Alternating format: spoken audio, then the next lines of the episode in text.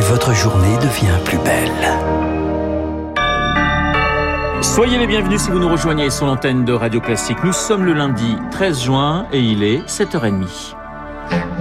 La matinale de Radio Classique avec Renaud Blanc. Et avec Charles Bonner pour le journal. Bonjour Charles. Bonjour Renaud, bonjour à tous. À la une ce matin entre la majorité et la gauche, match nul. De grandes forces au coude à coude et des Français qui boudent 52,5% d'abstention. Ensemble, la coalition autour d'Emmanuel Macron devance de 21 000 voix la NUP de Jean-Luc Mélenchon. Ce sera d'ailleurs souvent l'affiche. La semaine prochaine, le sort des ministres sera particulièrement scruté. Chloé Juel, aucun d'entre eux n'est éliminé, mais tous ne sont pas assurés de gagner. En bas de l'affiche, quatre ministres sont en mauvaise posture Clément Beaune et Stanislas Guérini à Paris, Amélie de Montchalin dans l'Essonne. Ils sont au second tour face à la NUP. Et c'est encore plus serré pour Brigitte Bourguignon, la ministre de la Santé, en difficulté dans le Pas-de-Calais, avec deux points d'écart seulement face au RN. Rappelons que la règle est claire pour les ministres en cas de défaite. Ils devront démissionner.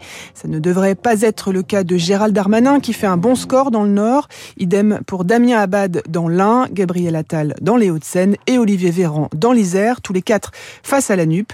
Même cas de figure pour Elisabeth Borne, la chef du gouvernement, est en tête dans le Calvados où elle repart en campagne ce matin dans une imprimerie à Condé-sur-Noireau. Chloé Juel, en revanche, un ancien ministre, Jean-Michel Blanquer, 5 ans à l'éducation, éliminé dès le premier tour dans le Loiret. Et on le disait, l'abstention bat donc euh, un nouveau record avec plus de la moitié des électeurs qui ne se sont pas déplacés. À chaque élection, le même constat, des intérêts, crise de la démocratie représentative et un contraste entre les générations.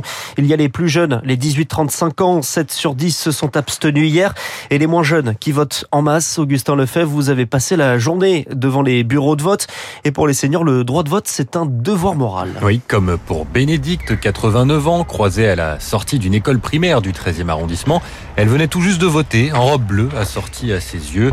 Hors de question pour cette ancienne bibliothécaire de s'abstenir. J'ai jamais raté une élection parce que c'est un devoir civique pour la démocratie extrêmement important et j'en parle beaucoup avec mon petit-fils et j'essaye de le convaincre qu'il faut participer. Vous l'avez convaincu pour aujourd'hui? Je ne sais pas. Un peu plus loin, Jacques Canne à la main a lui aussi fait du droit de vote un principe, mais à 85 ans, il comprend le désenchantement de la jeunesse. Cette campagne a été complètement silencieuse.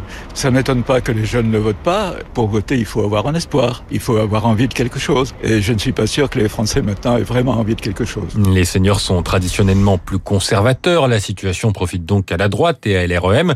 C'est un cercle vicieux pour Luc Rouban, politologue au CEVIPOF le malaise et la crise démocratique s'auto-alimentent en permanence du euh, fort chiffre de l'abstention. Ça alimente la critique à l'égard de la démocratie représentative, donc manifestation, des intérêts. Au bout du compte, euh, une forme de décalage entre une partie de la population jeune et le fonctionnement normal des institutions. Et parmi les pistes pour limiter l'abstention, la mise en place de nouveaux moyens de voter ou l'inscription automatique sur les listes électorales après un déménagement. Augustin Lefebvre. Et même si le vote senior profite à la majorité, cette même majorité n'est pas assuré d'avoir eh bien, cette majorité absolue la semaine prochaine. La projection de sièges de l'Institut Opinionway pour ensemble entre 260 et 300 sièges. Il faut 289 pour avoir la majorité absolue. En cause, bien sûr, la gauche qui reprend du terrain et le Rassemblement national qui s'installe dans le nord et dans l'est. Marine Le Pen est largement en tête dans le Pas-de-Calais, à Hénin-Beaumont, plus de 50% des voix, mais pas assez d'inscrits pour passer dès le premier tour. Le RN qui espère d'autres victoires dans ce département, dans la circonscription qui couvre une grande partie de Calais. Là aussi, on y croit, Victoire Fort. Comme il y a cinq ans, c'est un duel RN-LR. Comme il y a cinq ans, au premier tour, le candidat de Marine Le Pen devance le candidat de droite. Mais pour Marc de Florian du RN, cette année, quelque chose a changé et il peut l'emporter. À l'élection présidentielle, l'essentiel des voix de Jean-Luc Mélenchon se sont reportées sur Marine Le Pen. L'essentiel. Marc de Florian espère le report des voix des électeurs de la NUPES. Ils ont fait 20%, un sursaut de mobilisation et une forme de dégagisme. On a euh, cette réserve d'abstentionnistes, essentiellement des milieux populaires, à qui on dit mais oui, là vous avez le choix. Là vous avez le choix de mettre un bâton dans les roues de Macron. On assume le clivage, on assume le fait que LR peut avoir euh, de beaux discours mais qu'ils ne les tiennent jamais. Ils ont été au pouvoir pendant des décennies. En 2017, le RN était qualifié au second tour dans 295 circonscriptions et n'a eu que 8 députés à l'Assemblée. Sylviane, encartée depuis 3 ans, craint un bis repetita. Ben les gens, ils vont faire barrage. C'est ça le problème. C'est encore cette image qu'on traîne, qu'on traîne, qu'on traîne. Pour déjouer le sort, Marine Le Pen utilise la méthode Coué. Elle assure qu'un groupe très important à l'Assemblée est à sa portée. Le parti rêve d'obtenir 60 députés dimanche prochain. En revanche, pour Reconquête, c'est la Bérésina. Tous les candidats sont éliminés dès le premier tour, dont Éric Zemmour dans le Var, Stanislas Rigaud dans le Vaucluse et Guillaume Pelletier dans le Loir-et-Cher. Quant à eux, les Républicains recueillent 13,6% des voix au premier tour. C'est 8 points de moins qu'il y a 5 ans. Très impliqué avant le premier tour, Emmanuel Macron se déplace ce matin pour le salon Eurosatori. C'est une sorte de mini-sommet de la défense. 94 pays représentés à Villepinte. Déplacement donc sur un thème régalien en plein contexte de guerre en Ukraine. Sur le terrain, le blocus du port d'Odessa dans le sud, au cœur de discussions diplomatiques. Le point de départ des exportations de céréales bloquées depuis le début du conflit. Le président sénégalais Macky Sall a rencontré Vladimir Poutine pour demander un couloir maritime. Il dit avoir reçu des garanties, mais ça n'est pas suffisant pour les Ukrainiens, selon Père de Jong. Il est c'est un ancien colonel des troupes de marine française.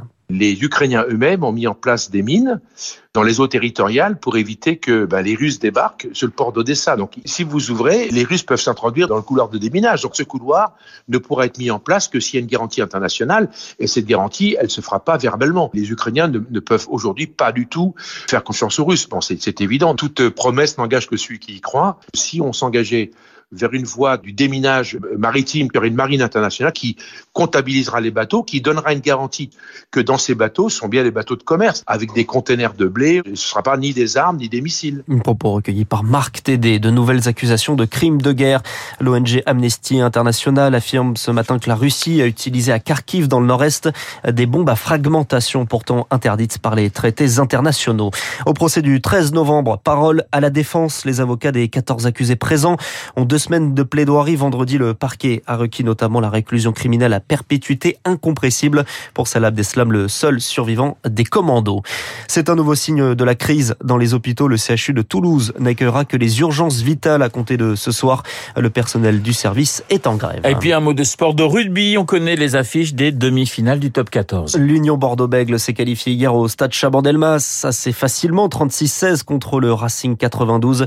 Ils affrontent Montpellier samedi prochain. L'autre affiche, c'est Castres-Toulouse vendredi soir. À noter également que l'USAP Perpignan sauve sa place en top 14, vainqueur du barrage contre Mont-de-Marsan. Merci mon cher Charles, on vous retrouve à 8h30 pour un prochain point d'actualité. Il est 7h37 sur Radio Classique. Dans un instant, nous allons analyser, décortiquer euh, euh, ce premier tour des élections législatives avec Cécile Cornudet des Échos et Bruno Jambard.